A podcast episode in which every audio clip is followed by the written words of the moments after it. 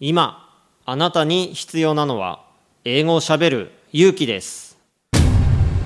西澤ロイの英語でスピーカー。こ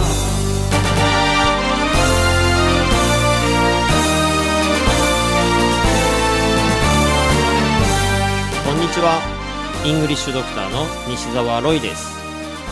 スピーカー、これは英語が少しくらい下手でも間違っていても大きな声でしゃべるとか堂々と意見を言うという意味です。英語はしゃべらないと絶対に使えるようになりません。今回もさまざまなレベルの英語学習者の方に英語でしゃべっていただきましょう。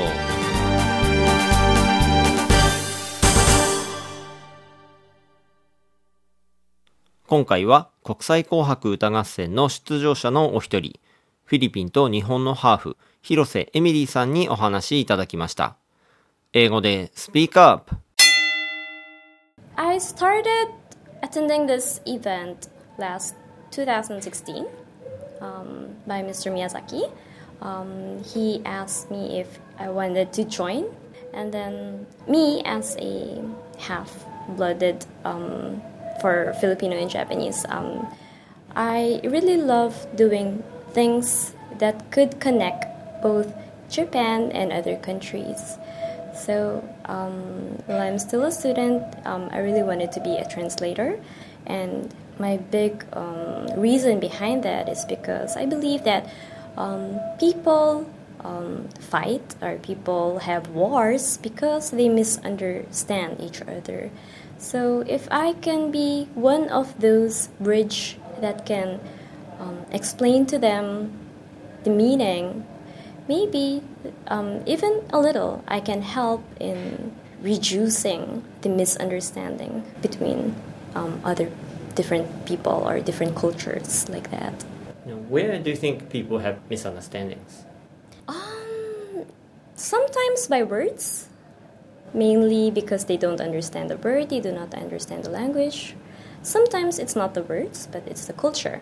Mm-hmm. We have different culture. Me, myself,、um,I have two different cultures, which is very opposite to each other. Um, I understand both, but um, it's really hard for Japanese people to understand Filipino culture, and the opposite way around. It's difficult to um, explain by words. What kind、yes. of misunderstandings do you see、mm-hmm. between Japan and the Philippines? For example, like Filipino people tend to misunderstand that all Japanese people are rich. Like, it's not that, right? We know this. And like the other, other side, like um, there are a lot of Filipino people working in Japan, right? So, um, well, some Filipino work as a nurse, some people work in nightclubs. We have different works, but...Um, Japanese people have this image that um, Filipino people are more like um, working at night, mm. so which is not really true.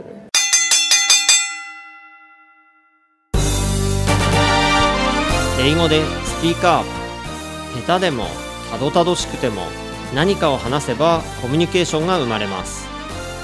あなたも勇気を出して英語でスピークアップしてみてくださいね。ナビゲーターはイングリッシュドクター西澤ロイでした。バイバイ。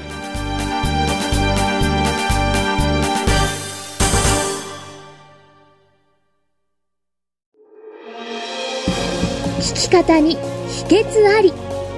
イングリッシュドクター西澤ロイが日本人のために開発したリスニング教材、リアルリスニング。誰も教えてくれなかった英語の聞き方の秘訣を教えます。